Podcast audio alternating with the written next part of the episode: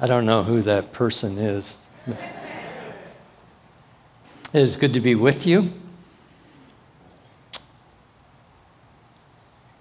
There are eight words in a verse that we're going to look at today.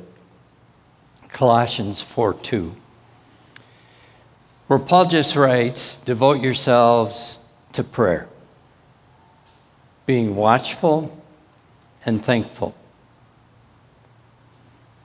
It's interesting that when we devote ourselves to prayer, that watchfulness and thankfulness kind of follows along. Uh, watchfulness.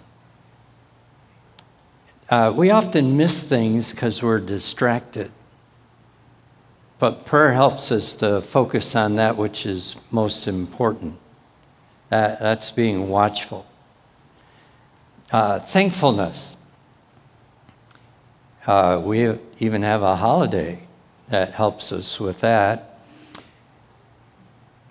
What do you grumble about? Uh, maybe you here, you grumble about the rain. We get six to eight inches in Phoenix a year. We'll take some of your rain. Or you might uh, complain about gas prices. We, we need to be thankful that we have vehicles to put gas in. So, I, you know, I, I really think that you and I could make an impact on the world just by being watchful and thankful, but recognize that that comes by devoting ourselves to prayer. Uh, I'm going to describe six chairs of prayer uh, for you, and you can determine which chair you sit in. We can move up and down this row of chairs, uh, but the idea is that eventually we work up. So, in our what chair we sit in is determined by our attitude towards prayer. Uh, chair number one. Uh, my attitude towards prayer is it's not important. So as a result of that, my prayer life is zero. I just don't pray. Why, why would I do something that I don't think is important? That's chair number one. Chair number two, my attitude, attitude towards prayer is that it's optional. I can take it or leave it. And most of the times I leave it. But that only produces frustration and inconsistency in my life. And uh, it's not a pleasant place to sit in chair two. Chair three, I go to thinking that prayer is important, but I make it all about me and what God can do for me and what others can do for me. And so I've made prayer a very self-centered, self-serving activity. Chair three. Chair four, I go from thinking prayer is important to thinking prayer is necessary. That with it we live, without it we're just going to die spiritually. And I start to combine prayer with other things like God's Word, praying God's Word, and journaling, and et cetera. And I get to the point where I think I can't live without prayer. That's chair four. Chair five, uh, my attitude towards prayer is that it's critical. Much different than just being necessary. And in chair five, I'm starting to take on this ministry of intercession where I believe it's part of God's plan for me to pray for other people. That's chair five. Chair six, I join with other intercessors uh, who think that prayer is critical, and we pray over a church or a campus or a community. And we start to see that we have this incredible God who just can't be stopped. Can't be stopped. So I'm not sure which chair you reside in uh, this morning, but my challenge to you today is that you would at least move up a chair. And we start that by changing our attitude towards prayer.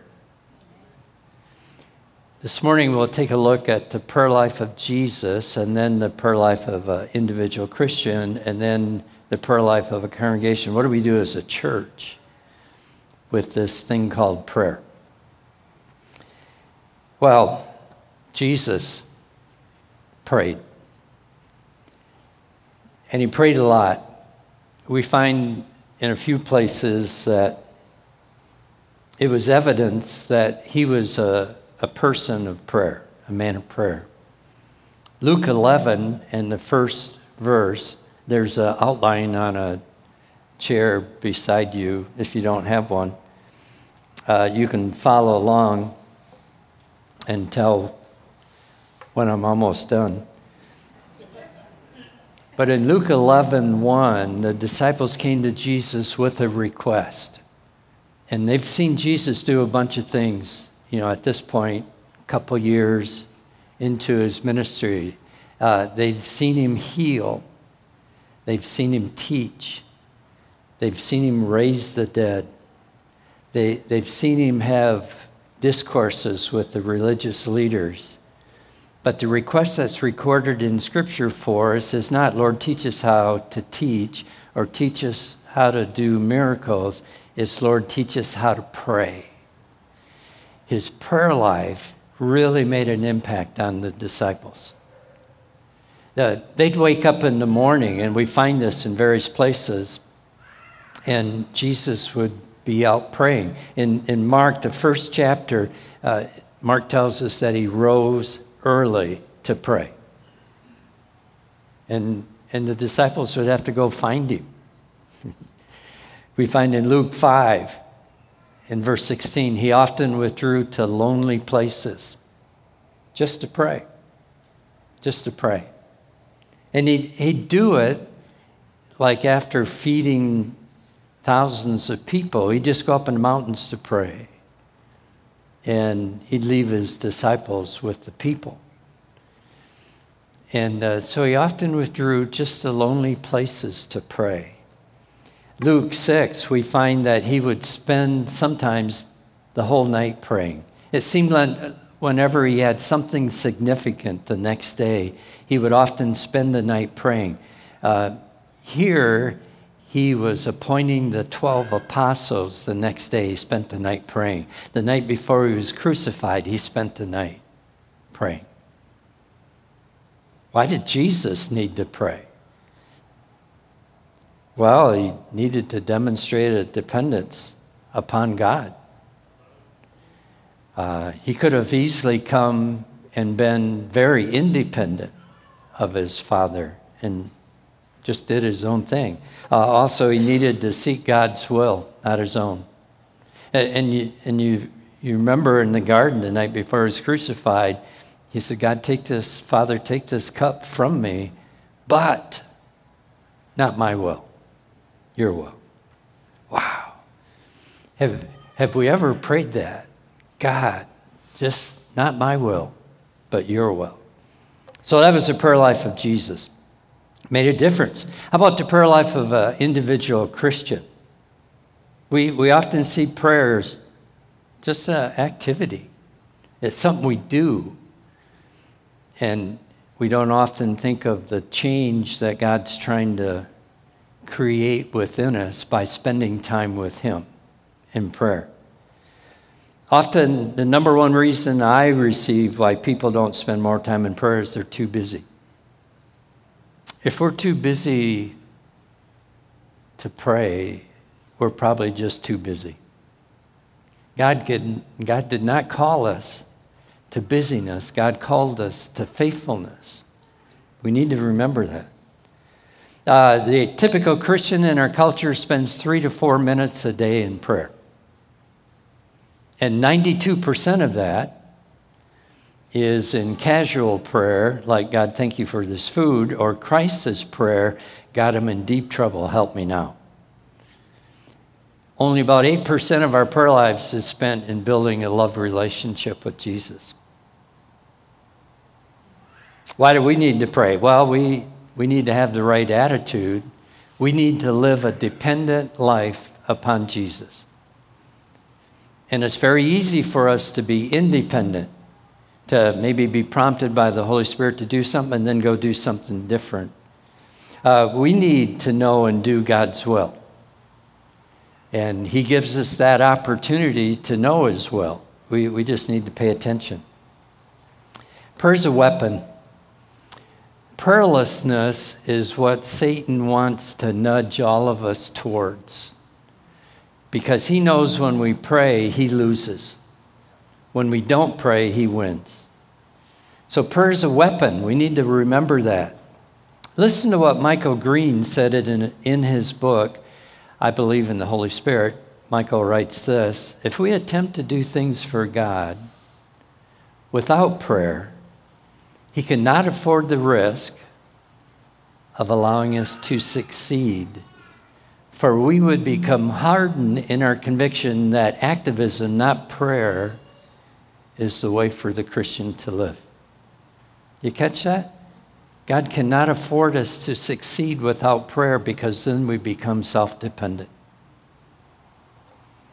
Well, how about prayer in the church? What do we, what do, we do with this? This privilege called prayer. Well, first, prayer needs to be taught to be childlike. We, we, we need to be so dependent upon God that we pray with childlike faith. And it doesn't matter what we're asking God. God is capable of doing anything and all things. But we need to pray with childlike faith. Probably one of the best examples I heard of this. Uh, a friend one day, Barney, uh, contacted me and said, hey, you got to hear this story. And it was a story about Ken Gaub, G A U B. Uh, Ken is a minister in the state of Washington, has a radio program, and he was on vacation with his family uh, one summer, and they were driving down uh, Interstate seventy-five in into Dayton, Ohio. They had two motorhomes, and the family told Ken, uh, hey, Dad, it's time to get something to eat. So he pulls off the expressway in Dayton, Ohio, pulls into a restaurant parking lot, has a little bit of a troubled spirit going on inside, doesn't know what God's trying to communicate to him. So he sends his family into the restaurant, and he said, I'll be there later. He's sitting in the motorhome, looks across the street and sees a Dairy Queen and thinks that's part of God's plan. So he walks across the street, gets a Dairy Queen. He's walking back to the motorhome. He passes this garage that's working on vehicles, and there's a, a public telephone booth out front, and the phone is ringing and ringing and ringing, and no one from the garage is answering it. So he just thought, I'll answer it. So he picks up the phone and says, hello. The operator says, I'm looking for Ken Gaub. I have a person-to-person call for him. Is he there? Ken's blown away. He can't believe that he'd get a person-to-person call on a public telephone. And he's stammering and stuttering, and finally the lady who's calling from Harrisburg, Pennsylvania, tells the operator, that's him, I recognize his voice, let me speak to him. And the operator connects him. The lady tells Ken, uh, oh, Mister Gaub, I'm so excited to be able to talk to you. I've been contemplating suicide all day today. And I told God, God, if you really want to help me, let me speak to Ken Gaub. I didn't know what state you lived in. I didn't know your telephone number and your office. And so I asked, and God gave me ten digits. I wrote them down. I dialed the number, and I got your office on the first call. He said, lady, you don't understand.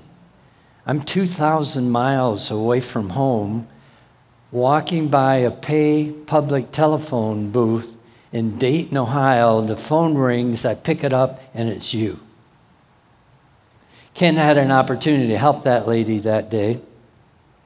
When uh, Barney first told me that story, I thought, that's not true.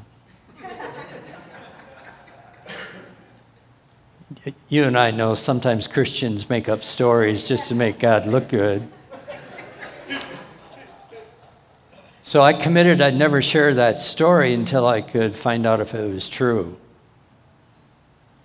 Uh, I asked God for ten digits to give me to Ken Gaub, and I never got him. So after a while, I just gave up.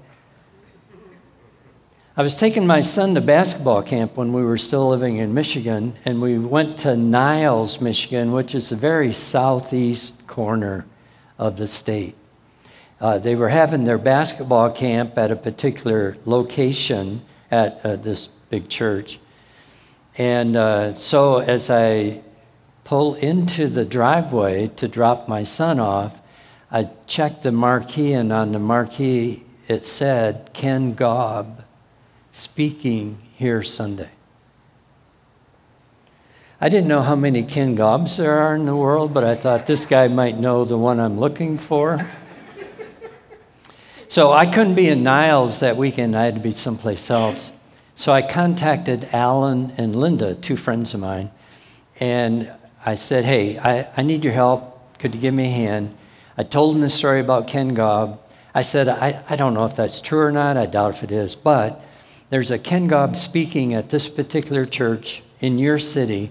I know you don't attend there. Would you just go there Sunday morning and ask Ken Gaub if that story is true? They said, sure. We'd like to know if it's true, too. So they got there early, uh, walked into the building, and the usher, an usher came up to him and asked, can I help you? And they said, we'd like to speak to Ken Gaub. And he says, it's over at his book table at the moment. Uh, no one else is there. Just go talk to him. So they walked up to him. And they said, Mister Gaub, our names are Alan and Linda. We have this friend, Dean Troon, who's heard about Dayton, Ohio, and something God did supernaturally there with you. And so they told him what the story was. And they, at the end, they said, Dean just wants to know if that's true. Ken picked up a book off his table and said, not only is that story true, it's the first chapter in my book that's just been published entitled, God's Got Your Number. And he gave him a copy of the book to give to me, and I still have it. I won't give it away. Listen, if a lady from Harrisburg, Pennsylvania can pray with childlike faith, asking God to connect her with a person she's never met before by phone, and he's two thousand miles away from home, you and I can pray with childlike faith, and our God will move. We just need to give him the opportunity to do that. Uh, next, prayer must follow the pattern of the first century church. Obviously, we get a good look at the first century ch- church in the book of Acts. We uh, take communion each week. Here, you do. I do at my home church. Uh, that comes from Acts twenty and verse seven. Now, obviously, what Jesus said about communion is, is written in other parts of the New Testament, but the first century church, the only reference we get for them taking communion is Acts twenty and verse seven. How about the pattern of the first century church where the church came together just to pray? Not to hear someone speak, not necessarily to worship, but just to pray. You might ask, is that a pattern? Yeah, if it wasn't, I wouldn't have said it. Uh, Acts, the first chapter in verse fourteen, the church came together to pray. Acts two forty-two, Acts three one, Acts four twenty-four, Acts twelve twelve, Acts thirteen three, and Acts twenty. In verse thirty-six, the church came together to pray. Maybe that's why in the first century the whole known world heard about Jesus, because the church prayed. Our days must be bathed in prayer. How many days do you get up and just think, boy, I wonder how God's going to move supernaturally in my life today? That, that ought to be our first thought, because our God wants to move supernaturally every day we live, just every day. I was on a flight from Detroit to uh, Orlando. Uh, a few years ago, and I just prayed uh, God, uh, just I, I just want to be used by you today. So I got on the plane in Detroit. I, I was upgraded to first class, which that happens sometimes. And uh, I sat in three B. Uh, the plane filled up. First class, coach, every seat was taken except three A. And I'm thinking, God, don't you have someone for me to talk to on this two and a half, three hour flight to Orlando? They're about ready to close the doors, and an employee of that airline uh, hops on the plane, comes running down the aisle, and sets in three A. And so I figure, uh, she's my divine appointment for the day. So we talked back and forth, and I asked her, uh, what can I pray for you? And she wanted me to pray for a relative that was not doing well. And uh, I said I would. Uh, the food came out, and I thought, I don't have anything to lose here. So they put a tray in front of her, and they put a tray in front of me, and I just said, hey, let's pray for our food. I took her hand, and I prayed for our food. And then uh, as we get closer and closer to Orlando, she tells me this story. Uh, my husband, who went to Orlando last night, I'm an employee of the airline, and so we, we had passes to fly. We live in California. We came into Detroit last night. They only had one seat available on the last flight to Orlando. So I put my husband on it, and he, some relatives picked him up. He's going to meet me at the airport. Uh, I tried to get on the first flight to Orlando this morning, and there were no empty seats. And then on this flight, there was only one open seat. And it was next to you. I'm thinking about this time, wow, God, you went to a great deal of trouble to put this woman next to me.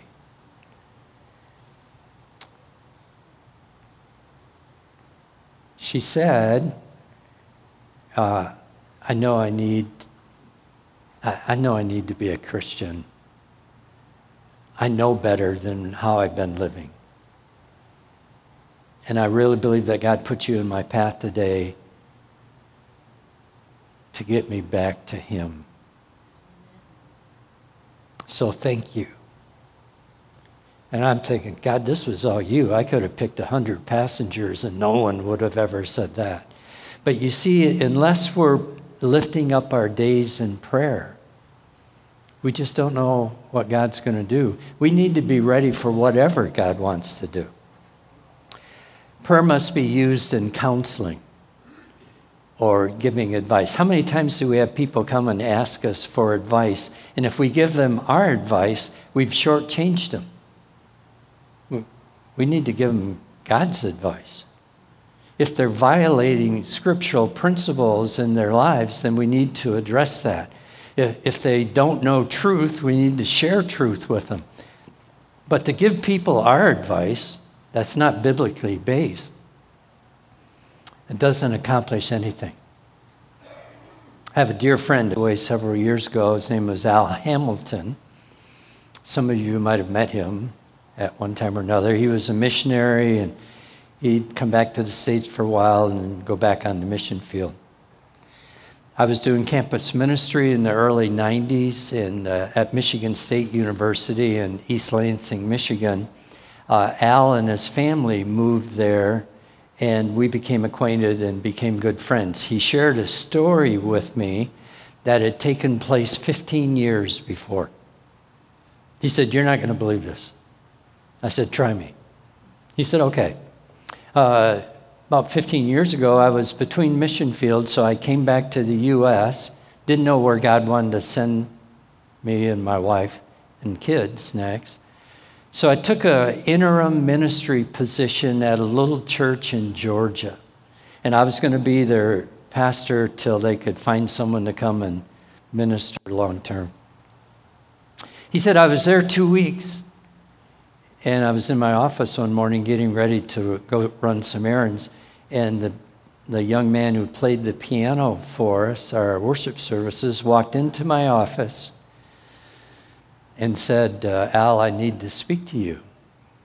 And he said, and Al said, well, I told him I was getting ready to leave to run some errands, so I invited him to ride with me in the car. So they're driving down the road.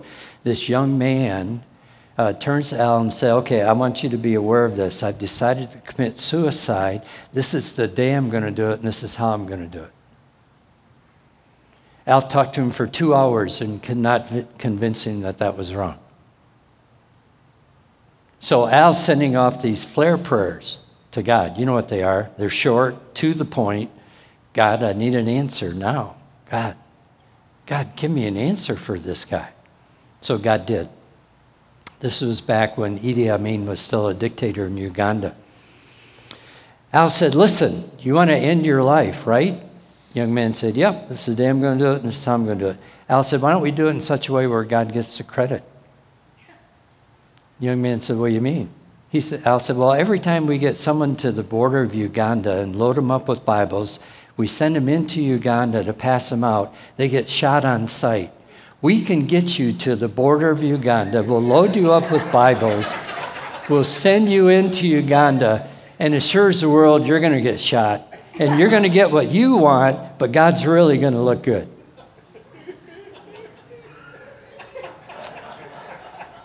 Young man said, you got to be kidding me. Al said, no, I can guarantee it'll happen. Finally, true story, finally the young man said, I'll do it. They got him to the border of Uganda. They loaded him up with Bibles. They sent him into Uganda. He passed them all out and came back out and told Al, it didn't work. Al, in his wisdom, said, let's try it one more time. So they loaded him up with Bibles. They sent him into Uganda. He passed them all, and he came back out, and this time he said, Al, I no longer want to die because I found a reason to live. That's God's fingerprints all over it. And if Al was giving him his advice, that never would have happened. We must be led by the Spirit when we respond to people's requests. Otherwise, we're going to miss God moving supernaturally. Our leadership needs to be bathed in prayer. I cannot tell you the number of times I'm talking to someone on the phone, coaching, and they're saying, oh, we made this decision as a church, and wow, it, it just seems like the leadership is getting bombarded with all kinds of stuff. It's called spiritual warfare. When, when we decide to do something good for God, Satan doesn't like it. And That, that's why we need to be prayed for. We, we need to pray over communities and congregations and campuses. Uh, Bonnie and I, when we started doing ministry, uh, the impact ministry, and I was traveling, uh, we just decided we're not going to do ministry without prayer support. So we made an announcement in our newsletter that uh, we were looking for Moses people. Moses, this comes out of Exodus seventeen, where Moses is on his, on the hill with his hands in the air, praying for Joshua in the valley who's fighting. And the scripture is very clear. Joshua did not win because of Joshua. Joshua won because Moses was up on the hill praying for him. And so we started a team called the Moses people, uh, wow, back in... Um, must have been late nineties.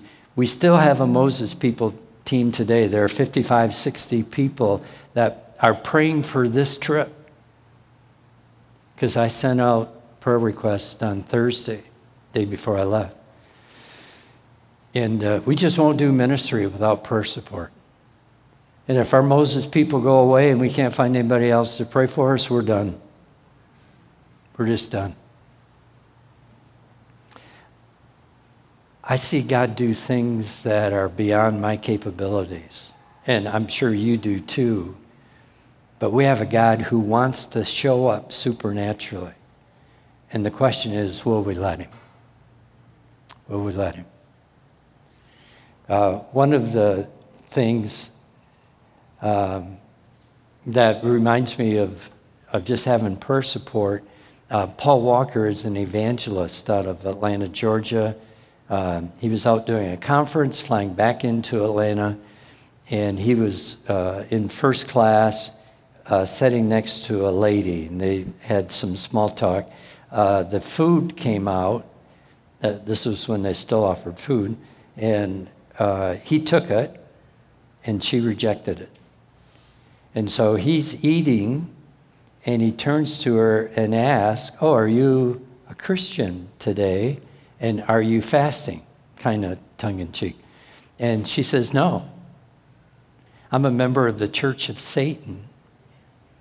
And all the covens around Atlanta, Georgia, are praying and fasting today for Satan to destroy the lives, the marriages, and the ministries of Charles Stanley and Paul Walker. He didn't tell her he was Paul Walker. I would have. Why not? If that is how intentional Satan is in destroying the lives, the marriages, and the ministries of people who are Christian leaders, we ought to be just as intentional in praying for them. Amen. Just as intentional, because it's war. And remember, prayer's a weapon.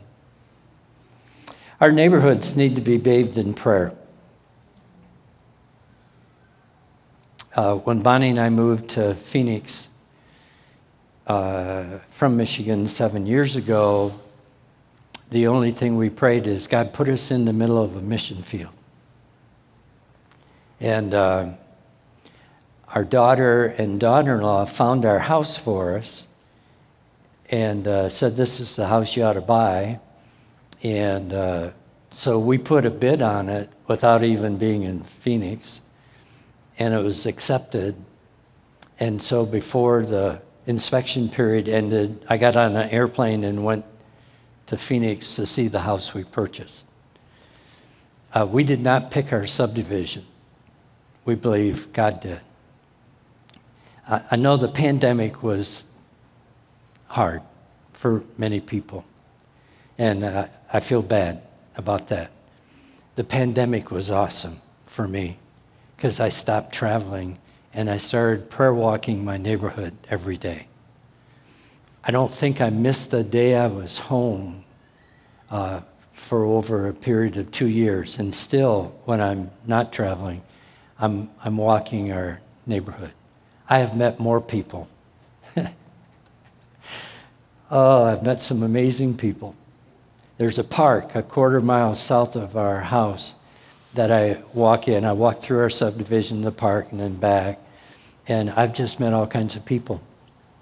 One year about Christmas, maybe three years ago, uh, during the pandemic, uh, I saw this gal walking her dog, and we just happened to come to the corner in the park at the same time, so we were right there together. And so I just started a conversation. Hey, what's your dog's name? She said, Zoe. I said, oh, okay. Um, So I thought, I'd, I'd like to talk to her again. Three months went by and I never saw her again. And I thought, well, maybe she was just visiting here for the holidays. Uh, and so one morning I'm out walking and I see her. And I'm thinking, well, we're not going to let this go by. So I walk up to her and uh, I said, I have two questions for you. And she stopped. She had her dog, Zoe. And uh, I said, we've met before. We met down here at the corner uh, three months ago, and I asked you what your dog's name was. She said, oh, yeah, I remember. I said, okay, two questions. What's your first name? She said, Jennifer. I said, uh, Jennifer, I always look for something in people's lives I could pray about. What could I pray for you? No hesitation. She said, I'm engaged to a guy that I'm I'm struggling with the relationship. Whoa. I mean, we went from not knowing one another to being acquainted quickly. I said, what's his name? She said, Mike. Okay. Uh, I'm committed to pray for you and Mike. She said, thank you. I appreciate it. I, then I started running into her often, and uh, I'd remind her every once in a while, I'm praying for you and Mike. She said, oh, thank you, thank you. About that time, Bonnie and I decided to start a discovery group where uh, people come together on Zoom or in person, and you just answer seven questions about a pas- uh, concerning a passage. And it's very straightforward. No one leads it. No one's a teacher, but you have a facilitator. It's a great, it's a great opportunity. So as Bonnie and I were starting that, we thought, hey, I, I wonder if Jennifer, this gal I met in the park, would be interested. But I don't know where she lives. So next time I ran into Jennifer, I gave her a card that had discovery groups on it, their description, and then the seven questions we use. And she said, I want to be a part of it. So she became a part of our group, and I thought, well, she ought to meet Bonnie, so we got together on a Zoom call one day, and she ended up bringing other people to our discovery group that I had never met. She was with us for a year and a half, finally married Mike, and moved to Wales. And uh, I'm praying like the Dickens that God starts discovery groups in Wales, all over Wales, because of Jennifer. But you see, it, it was because I was praying for our neighborhood that, that God just answered that prayer. Um, out on the table, there's some books of mine, but also um, just a brochure on a prayer gathering. I'm taking a group of people into Springfield, Massachusetts to pray in August. Come in on a Friday, Saturday, leave on Sunday. You might say, why Springfield? Uh, it's a place that needs Jesus. George Barna's uh, survey in two thousand nineteen identified Springfield, Massachusetts as the most post-Christian city in our country. Few, the fewest people of any city they've ever surveyed in Springfield, the fewest attend church, less than ten percent. I have some friends that are planning a church there. And they said, hey, how about if we have a prayer gathering? We'll just bring people in to pray for Springfield. We're going to do that next month. Join us. It'll be fun. But see, our neighborhoods need to be bathed in prayer. Uh, Next, uh, fasting supercharges our prayers. We we need to be people that not only are devoted to prayer, but devoted to fasting too. Uh, during the pandemic, I was exposed to some disciple-making movement principles, and one of them is uh, don't settle for ordinary prayer and fasting. Aim for extraordinary prayer and fasting. So that's what I've been doing. One of the most encouraging stories I've ever heard about fasting, prayer and fasting, is from Derek Prince. Derek was a minister in England, and uh, he ministered after World War Two in England. He passed away in the nineties. And uh, after World War Two, word was coming out of Russia that Stalin was going to perform the Russian purges, which means he was going to go in and slaughter the Jewish people in Russia. They didn't know what to do. So in February of nineteen fifty-three, Derek Prince and other pastors around England had a day of prayer and fasting that God would stop the Russian purges. So they, they spent one day, I think it was Thursday, uh, middle of the month, and they prayed that God wouldn't allow it to happen. Two weeks later, almost to the day, February or March first, nineteen fifty-three, Stalin had a stroke on the first of March and died on the third of March, and the Russian purges never took place. The people in England were not praying for God to remove Stalin. They were just praying, God, don't let the Russian purges happen.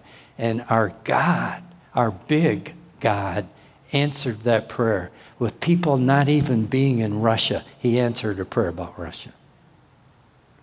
I pray for Russia every day.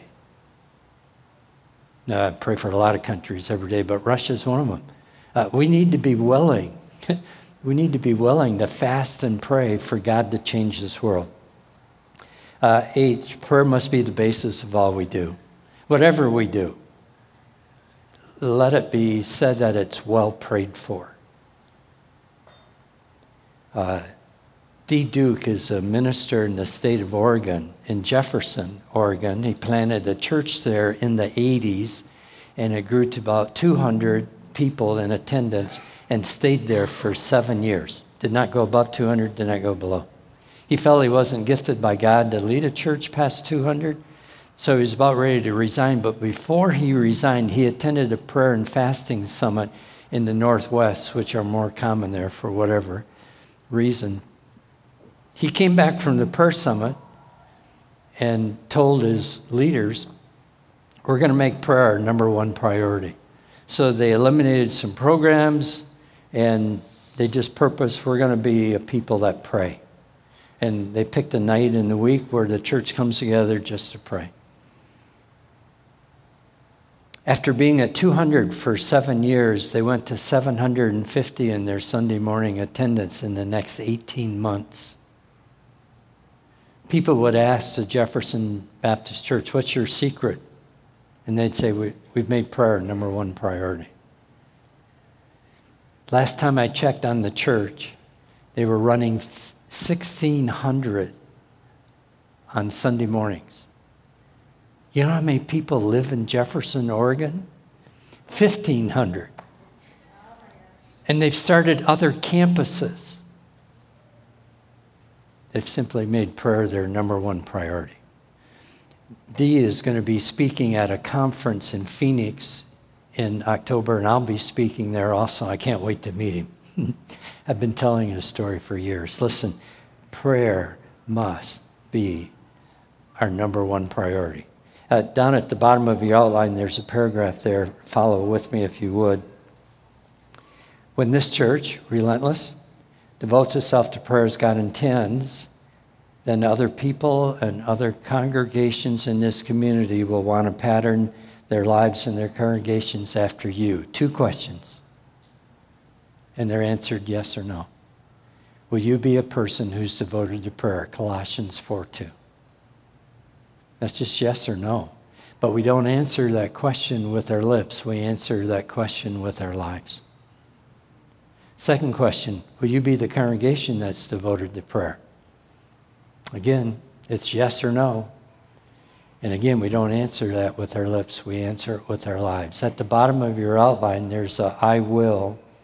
I, I love I will statements. Those are obedient statements that we use in discovery groups. We take a passage, we ask questions about it, and then the last question is, okay, based on this passage, what is God leading you to do? And put it in the form of a I will statement. I will be obedient in whatever. But here, the question, or the statement is, I will follow God's lead in prayer by. And then you fill in the blank. Uh, I want to take thirty seconds and just pray. And you ask the Holy Spirit, what do you want me to apply from Colossians four two? And then I'll close this out with prayer. Please pray.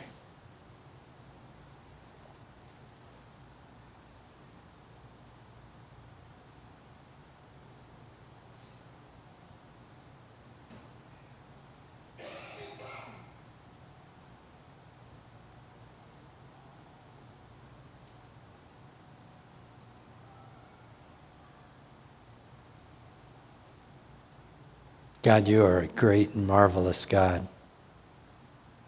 Your greatness we can't even fathom.